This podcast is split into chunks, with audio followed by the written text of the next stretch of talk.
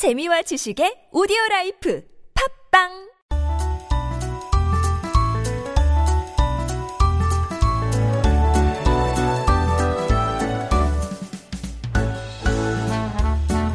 And it's time for Making Connections, where we meet people right here in our community who make up the fabric of Korean society and get to hear their stories. Of course, from time to time, we also get to sit down with guests who are visiting to share about their life, work, and how they're connected to Korea. This week, we are excited to be joined by Taehyung, also known as Yang Tae-yong, here in Korea. He is a well-known lifestyle and interior designer. For those of you who know that space, you probably already know him very well. He's worked in places like Amsterdam, Berlin, and Los Angeles, designing luxury boutique hotels and homes. And after his move back to Korea, he founded Taehyung Studio, and he's worked on some amazing projects right here in Korea that we are going to unpack. Welcome, Taehyung. Thank you. Thank you so much for inviting me. Thank you for coming. It's really a pleasure to have you. So let's maybe for those of us who are not as familiar, introduce you a little bit. You are a well-known lifestyle and interior designer in Korea. You have your own style, which we will talk about in a little bit. You've spent a lot of time studying abroad as well and working. And in fact, you did work under Marcel Wanders, one of the top interior designs of the world. So start us off. How did you get involved in this field of work to begin with? What was your inspiration? Well, for me, I think it became very naturally. Space has always been the most efficient tool for me to express myself. Mm-hmm. Even at a very early age, I was always drawing furniture in future homes when I was little. And I would spend so much time rearranging furniture at home with my parents. So I think I knew from an early age that I would do something creative and space-related for a living. Okay, and you had a wonderful education and work experience abroad, and many may wonder what brought you back to Korea back in 2009, which is when you opened your own studio with your namesake. Mm-hmm. Well, even though I was working at one of the most influential design studio at the time, I missed home a lot. Like going to school in the States and working in Europe. I mean, it was a great experience. But I guess my instinct was telling me that I should come back to Korea. And I'm very glad that I did. Yeah, indeed. Of course, right now we do see a lot of Korean influences in culture around the world as well. But I don't know what the scene was like in 2009 when you did decide to make that big leap back to Korea. Was Hallyu a presence where you were in Europe and well, unfortunately, Hallyu wasn't happening at the moment, but I can definitely feel the impact of Hallyu even in the design world at the moment, and I'm actually enjoying every moment of it. People that I meet overseas, that I work with, they're very much interested in Korea, and they want to know about what's going on in Seoul, what's the contemporary art scene and design scene in Korea. So I think it's a great opportunity for us and a great timing for us to show what we have. So let's jump to that because you are well known for your aesthetics in terms of merging the Korean aesthetic to a more modern context as well. And of course, many countries have their distinct design aesthetics, whether it's Scandinavian, Dutch or German, Zen. How would you describe, in your view, the Korean aesthetic? It's actually a very hard question, but a very interesting one at the same time because I'm still trying to figure out myself what are the key components and what could be some sort of a model figure for us. I mean, there are so many great values that we already have, such as pure formality. We have this playfulness, spontaneous act of creating something, and naturalistic simplicity. And we also have unadorned, beautiful shapes that comes from nature. Yes. So there's so many to talk about, yeah. and there's so many to discover, but I think it all comes down to a subtle balance on life and how we create harmony with nature and human lifestyle. Okay. On that note then, I mentioned at the top of the show just kind of this new trend, I guess. Mm-hmm. I mean, summer typically is not a busy time for people to be doing interior decorating projects or renovation projects, perhaps because it's hot and it's summery, yes. right?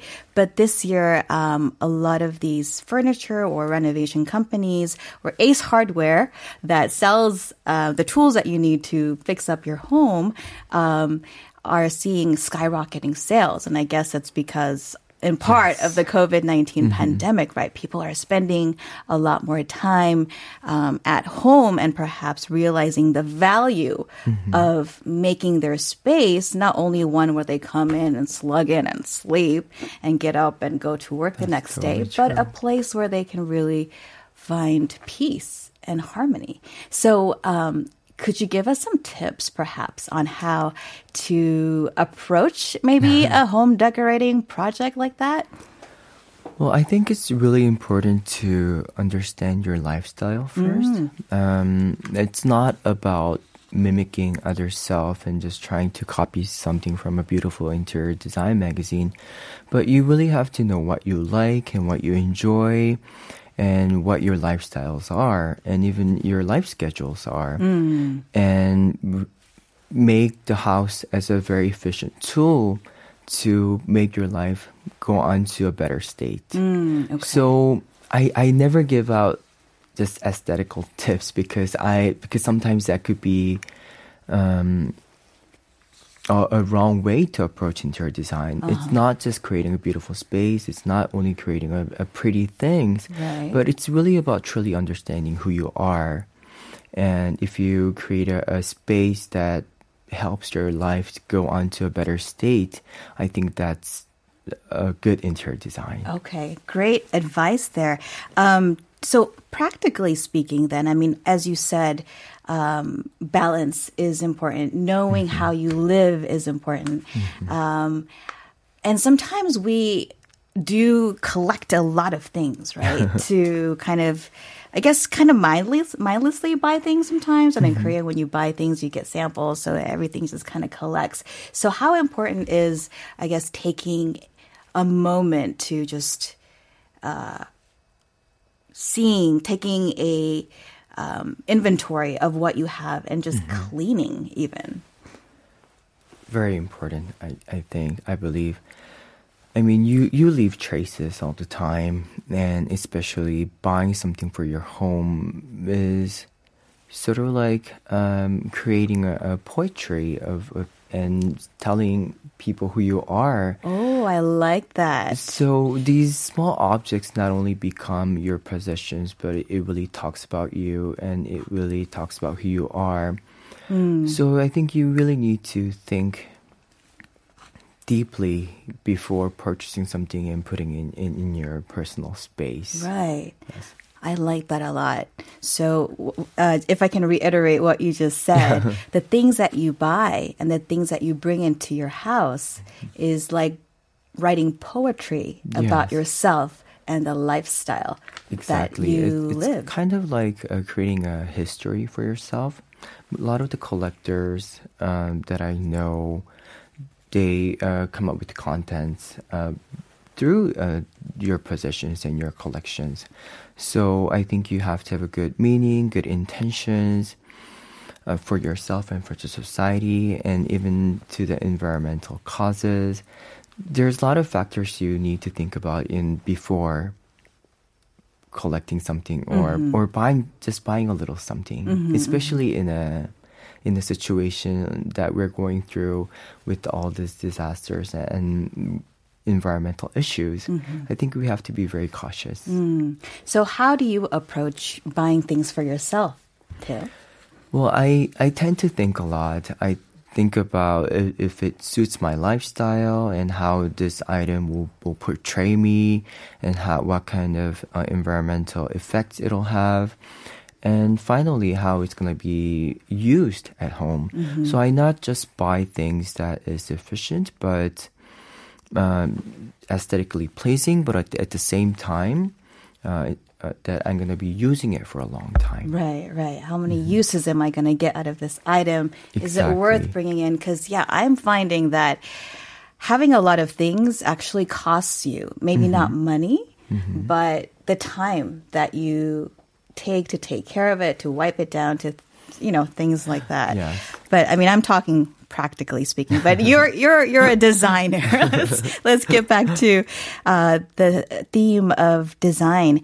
I guess when people think Korean tradition or design, we think of the palaces that, you know, dot the city center, the ornate painting on the vases and so forth. What is Korean design to Yang Tae-yong? For me, Korean design is a source and always an inspiration point where I come up with solutions. Oh. And I think Korean design and Korean aesthetic has never been introduced properly.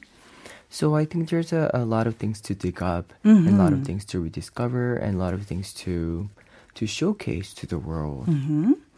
And you said palaces and porcelains, but that's a very small portions of it. There's so much to it and so much to see. Okay, so if you could point out maybe one or two things that people may not know about Korean design, what would that be? Well, I'm very much interested in the scholars of Korea. The scholars? We call it Seonbi in Korea. And I'm very much focused on the lifestyle of how they lived. Trying to get to the level of a very high status. Right, which was a very simple lifestyle, am I correct? Yes, it was very simple, but a very sophisticated one. And the rituals that they had and the beauty that they had, I'm very obsessed with them. So Seonbi, philosophy of Seonbi's could be a starting point for people to have more interest in Korean culture. And how would you describe that philosophy, if you would? That's also a very hard question. But yes, but there's a lot in there. Yes, there's a lot in there, but balance with nature and composing yourself to be a better person would be the easiest way to describe the Seonbi lifestyle. Okay, great. Let's talk a little bit about some of your projects, if we could. This year, you did a collaboration with the British hand-painted wallpaper house, De Gournay. And I hope I didn't butcher that pronunciation. You added 2 designs to the brand's Korean collection. So for those of us who may not be familiar, could you tell us more about the brand before we get into your projects? Yes, De Gournay is a luxury wall covering and fabric manufacturer brand based in London. It started in the 1920s, so it has a pretty long history. Heritage. Yes, and they have been producing beautiful hand-painted wallpaper based on Eastern aesthetics. Yes. Okay. And it became one of the leading manufacturers in the luxury wallpaper market. It's been used by the British royals and huge celebrities and artists. And these are hand-painted, literally? Yes, and everything is hand-painted. Wow. So that's a lot of man-hours to begin with. Any idea how much they cost? It's actually a very pricey, expensive wallpaper, but of course, it's hand-painted, so there's a lot of manpower, but it's all about the research that they put in. They study. They just don't reenact or copy and mimic these old beautiful heritage that we have, but they do extensive research before creating something. Then tell us about these 2 Korean designs that you added to their collection. Well, I have chosen the royal painting and the folk painting. So we call it Gungjunghwa. And we call it Minhwa for the folk painting. And I've decided to do two categories of paintings because, first of all, I wanted this collaboration to be an introduction to Korean traditional painting. We don't even really know the categorization of Korean painting. Right. So I wanted to just give introduce and give out a very simple information about what we have. So one from the royal painting and one from the folk painting. I see. And what has the response been so far? The response has been great so far. Even though we might be familiar to these traditional paintings, but overseas it's not. People haven't seen it before.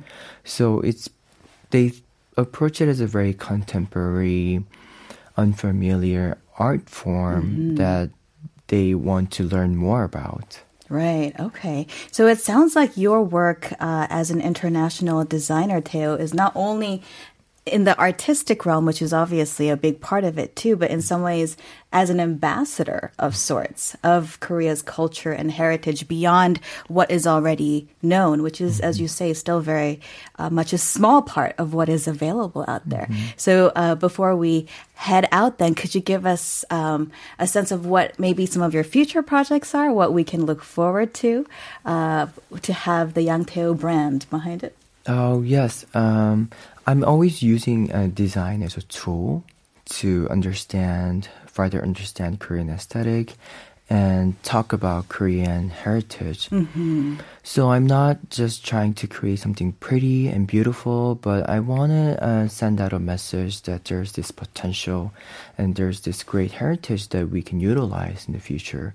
And I hope my design could inspire a lot of people and bring Korea aesthetic as a great brand in the future. Okay, Teo, it's been a pleasure to have you on this show. Thank you so much for coming and sharing with us a bit about your philosophy and your life. Thank you so much. Thank you.